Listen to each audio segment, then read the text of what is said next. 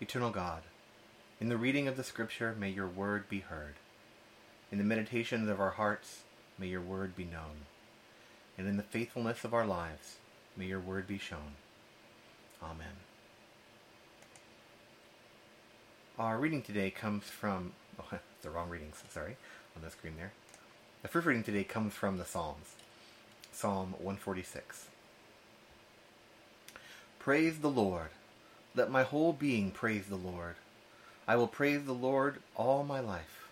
I will sing praises to my God as long as I live. Don't trust leaders. Don't trust any human beings. There's no saving help from them. Their breath leaves them, and then they go back to the ground. On that very same day, their plans die too.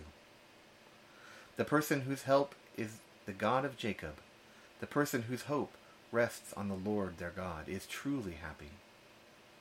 God, the maker of heaven and earth, the sea and all that is in them, God who is faithful forever, who gives justice to people who are oppressed, who gives bread to people who are starving, the Lord who frees prisoners, the Lord who makes the blind see, the Lord who straightens up those who are bent low, the Lord who loves the righteous, the Lord who protects immigrants, who helps orphans and widows, but who makes the way of the wicked twist and turn.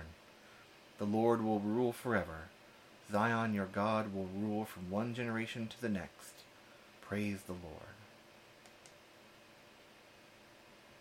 Our second reading is from the book of Jeremiah, chapter 22.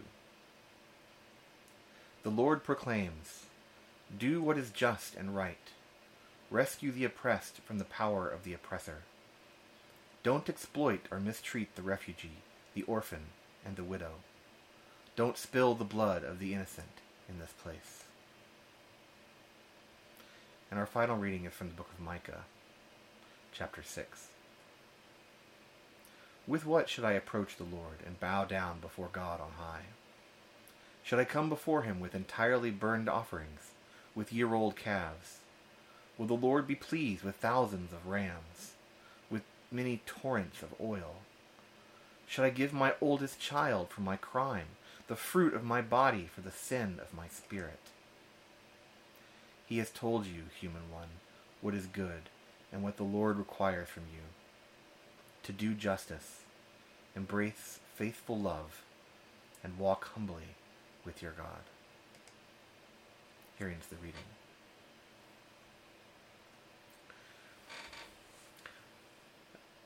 As many of you may or may not know, uh, I live in Tokyo, Japan. I've been here for about three and a half years now. When uh, when I got to Japan, I was aware that Christians were a very small minority of the population here. I had just finished my seminary uh, degree. I I was um, awaiting ordination in the United Church of Christ at the time, but when I got the offer to come to Japan for my full time job, as it were. Uh, I couldn't pass it up. It was an offer that I'd, uh, an opportunity that I'd wanted for a long time, and I felt that God was calling me to come here. And so I did, and there was a lot of uncertainty with that. New language, new place, new people. And my wife and my kiddo both followed me here, um, despite their their concerns or misgivings about the language and, and whatnot.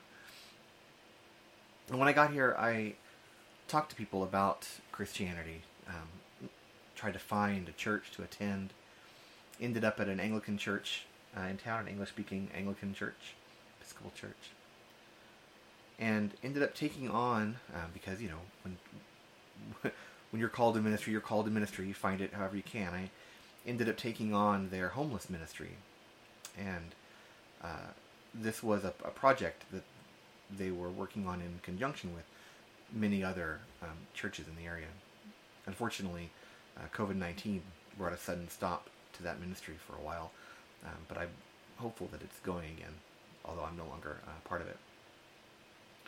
So, this ministry was they called Rice Patrol, and the way it worked is every every uh, well one actually one Sunday a month, um, or Saturday one Saturday a month. Sorry, we would go to uh, to the Franciscan Chapel Center in Tokyo, uh, a large Roman Catholic um, Franciscan uh, monastery with a with a congregation and you know priests and everything there. There's, it's a it's a church too, not just a monastery. And uh, we would go down in the, into the kitchen in the basement, and they have um, these huge rice cookers. They they make um, just a lot of rice. I can't you know a coffee can full of, of uh, uh, you know a big coffee can full of of um, raw rice goes into them, and there's two of them. And we would fill it up with rice, and we would make rice balls, which are the the sandwich of Japan, if you will. Um, simply uh, rice with some something in them. In this case, we put uh, ume, which are um, pickled plums, which is a very common um, Japanese snack.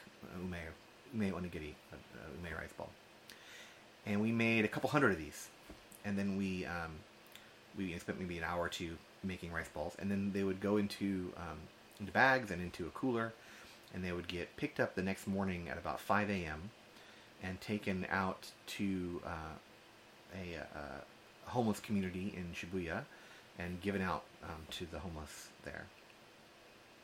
Homelessness in Tokyo is a very different thing than homelessness in, in the U.S., where I'm from. Uh, and I could go on in that in length, but it would be uh, would get off the point of what I'm trying to trying to get to here. What amazed me about that um, program was that it was orchestrated by the Franciscans, by the by the Franciscan Chapel Center, and there were uh, churches from all over town, English speaking and Japanese speaking, and I'm sure um, other languages as well, who would uh, who would volunteer to take one day a month, and every day, every day, um, a church group would show up and make a couple hundred rice balls, uh, and they would be given out the next morning, every day, all the time, and that was an amazing, an amazing outreach, an amazing uh, uh, mission of all of the churches in the area, not just not just the Roman Catholic Church, not just the Anglican Church, but all kinds of churches. But it was kind of housed at and orchestrated by the the Franciscans, um, which, if you know anything about the Franciscans, makes perfect sense. But this is kind of aligns with what I I learned about how people see uh, Christianity in Japan. So if you talk to to the average person uh, in Japan about Christianity, um, they will almost certainly know of it. I, I, haven't met anybody who doesn't know about Christianity. Um, they'll have very strong preconceived notions about it, that it's very strict, um, that, um, for lack of a better way of putting it, that Christians are kind of prudish, um, that they're very kind of moral and um, uh, to like to a fault, and that they kind of disapprove of a lot of things. That there are a lot of things that, that you can't do if you're a Christian that you're disapproved of. Um, if they know a little bit more, then they, they know that there are two kinds of Christians. There are Christians, and there are Catholics, and that's the that's the Japanese terminology for it. Um, and now you know those are the two kinds. and uh, most Japanese know nothing about denominations, about Protestantism versus Catholicism, uh, Roman Catholicism, except that they're different. Um, you know, uh, that's about that's about it. But if you ask people uh, who know the difference about the Catholics and the, and the Protestants, or who don't know the difference, uh, who, who, who just think Christians as a, as a general group, if you ask them about the, the Roman Catholic uh, churches in town, they will mention generally three things. Um, they'll mention community outreach to the homeless. They'll mention uh, the hospital Tokyo has uh, St. Luke's International Hospital, which is a, a, very large hospital facility that has uh, English-speaking staff on site. We've we basically go there for the, anything kind of major that we need done. We go to the St. Luke's for, um, and the schools. There are lots of private Catholic schools in Tokyo. Uh, some of them are English speaking. Some of them are, are Japanese speaking. Generally, they are some of the cheapest, uh, or least expensive um, private schools in town. So the, the folks who know a little bit more about the Catholics and about Christianity generally think of them as helping the poor and the helpful, healing the sick, and educating uh, children. Not a bad thing to be known for uh, at all. And uh, whatever you, you might think about the Roman Catholic Church and the, the problems that it's had in the past, and has certainly had lots of problems, and continues to have lots of problems um, that it's you know coping with today.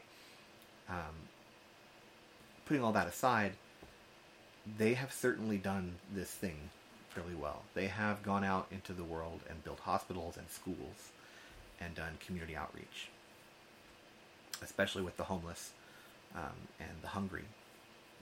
So they are in really living this this scripture reading that we had um, to to help the needy, and it amazes me how the the first thought of people when I talk to them here is not that the that the Catholics, the Roman Catholics, want you to be a member of the Roman Catholic Church before you gain help, before you're given food, before you're uh, healed, before you're taught. In fact, um, you know the Roman Catholic schools don't require that they that the students be Roman Catholics. They they do require they go to they go to um, a chapel service, but they don't require that they actually are Roman Catholics. Um, the the hospital never mentions it. Um, you know they and, uh, they have a again they have a chapel on site and everything, and I've seen the priests walking around, but religion never comes up. Um, and uh, the homeless outreach, there's no proselyte, uh, prost, there's no convincing people. there, there's no there's no evangelism involved in the homeless outreach. They're just there to feed the homeless. Um, so often when I hear of of uh, Christian mission groups going out, one of their primary goals is to convert people, to to bring people over to Christianity. Often out of a out of an uh, sincere desire to keep them out of hell. And again, this is where a universalist understanding um, of Christianity really frees us from this concern. You know, we know that everyone will eventually be reconciled with God. Now, you know, I certainly do want people to, to, to convert to Christianity, if you will, to be involved in, in Christianity and in, in the Christian um, religious life, because I feel that um, doing so makes you a better person, uh, and that, that being a better person will, of course, um, you know, make you uh, bring you in line with with God. Um, but we know that even those who are not will will eventually be reconciled with God, and that that makes it easier for us to go out and and do things like feed the homeless and uh, and take care of the poor and the needy and the widow. So let's look at the reading uh, this month. I, this week, I, you know, we're in the in the native in the narrative lectionary and we are in the summer, and the narrative lectionary doesn't have any readings in the summer, so I've been kind of filling in readings on a weekly basis. And this week, um, there was some discussion online that I saw about systemized oppression and um, and how to deal with, with systemized oppression and, and what that's you know how do we how do we um, handle that as as Christians from from a Christian worldview from a Christian um, background. How how do we understand systemized oppression and what do we do about it? And so I, I found these three um, these three readings. The first one is Psalm 146, and I, I put the entire psalm because I thought it was helpful to see it in context. And the psalms, especially in this section, they're really, uh, you know, psalms are, are songs. They're they're hymns. They're the they're the ancient Jewish hymns uh, and they were almost certainly sung to music originally. Um, but this one is is crying out from a place of, of concern, a place of worry, a place of um, maybe despair, and you know, saying that the, the, the the author is saying, "Praise the Lord, praise the Lord. I'll always praise the Lord. I'll always praise God." You know, I can't I can't rely on human leaders because they all eventually die, and so even no matter you know even if they're if their intentions are good and that they're doing good work, um, eventually they'll die. And when they die, their their plans die with them. And so it's instead of putting my my reliance on human leaders, I'll put my reliance on God. And then they go on to talk about um, God. That God is faithful, um, gives justice to people who are oppressed, gives bread to people who are starving, frees prisoners, makes the blind to see, straightens those who are bent, loves the righteous, protects the immigrants, helps the orphans and the widows. This is the kind of the, the list of things that comes up over and over again when we hear about God's nature and what God asks us to do. In Jeremiah, we have the prophet Jeremiah, and he is being sent to uh, to the king of Judah to uh, to complain, basically to tell to tell the king because the king is um, is about to be besieged by the Babylonians. To tell the king, look, if you you know if you, you know, the reason things bad things are happening to you is because you've lost your way, and and what you need to do or the is this. And it says, the Lord proclaims, do what is just and right, rescue the oppressed from the power of the oppressor. Don't exploit or mistreat the refugee, the orphan, and the widow. Don't spill the blood of the innocent in this place. And then the last reading is from Micah, another of the prophets. And um, this reading, of course, is uh, is very well known in the Christian community, Micah 6. And there, there are organizations called the Micah 6 organization and things. But um, uh, I especially like the, the Common English translation of this. But with what should I approach the Lord and bow down before God on high? Should I come before him with entirely burned offerings, with year old calves? Will the Lord be pleased with thousands of rams, with many torrents of oil? Should I give my oldest child for my crime, the fruit of my body for the sin of my spirit? So here the author is talking about the the, sac- the sacrifices that were required according to the law, right? According to the Torah, that you know you're supposed to offer burnt offerings, you know, a calf, a one year old calf with, with no blemishes, um, you know, a ram, um, so, so many, you know, uh, such, such, such, such and such a volume of oil, such and such volume of flour, right? These were the offerings. And so they're saying, you know, well, you know, what will please the Lord? Hundreds of offering, you know, but what if I, what if I give everything I have? What if I, you know, should I give my child, my, my you know, my firstborn child for my crime? But it's a rhetorical question, and the answer comes right away. He has told you, human one, what is good and what the Lord requires from you to do justice, to embrace faithful love, and to walk humbly with your God. To do justice. And we hear this all the time to do justice. And the, the translation is perhaps a little lost on us because we, you know, one of the things I think that we take for granted is the English translation of the Bible and the words in it that um, that have changed meaning in the thousands of years since they were originally written. And uh, one of those is certainly justice. You know, the, the English language didn't exist when the Bible was written, and um, the the predecessor languages that did exist um, changed quite a bit, and many of them took on many words from the Bible and made them kind of core vocabulary. And so we have things that, that come from the Bible that we kind of take for granted because they you know they're just part of our language, and we think we know what they mean, but we don't know what their original meaning was in the original Hebrew and, and Greek. And justice in in the in the Hebrew in the from the Old Testament, justice is not.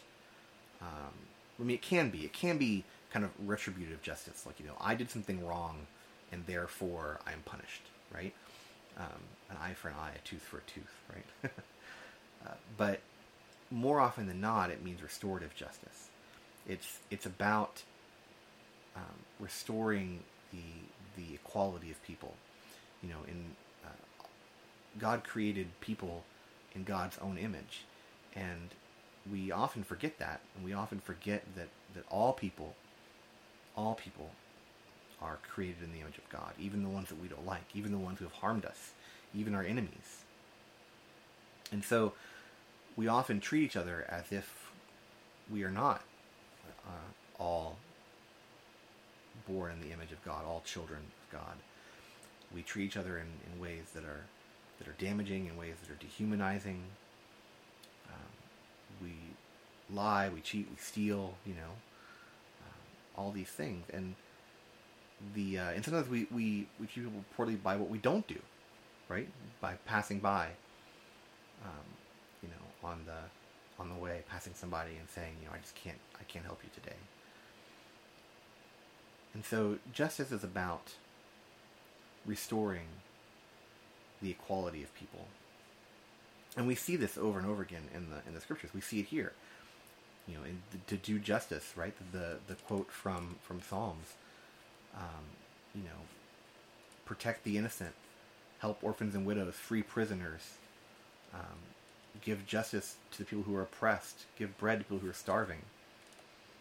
You know, in Jeremiah, um, rescue the oppressed from the power of the oppressor. And unfortunately, it's you know it's true that that um, you know we all we all are oppressed and and oppressors in various ways. You know, uh, some much more than others by simply being by by the systems that we're involved in. It has, you know, often has is nothing of our own creation. It's just the situation we found ourselves in.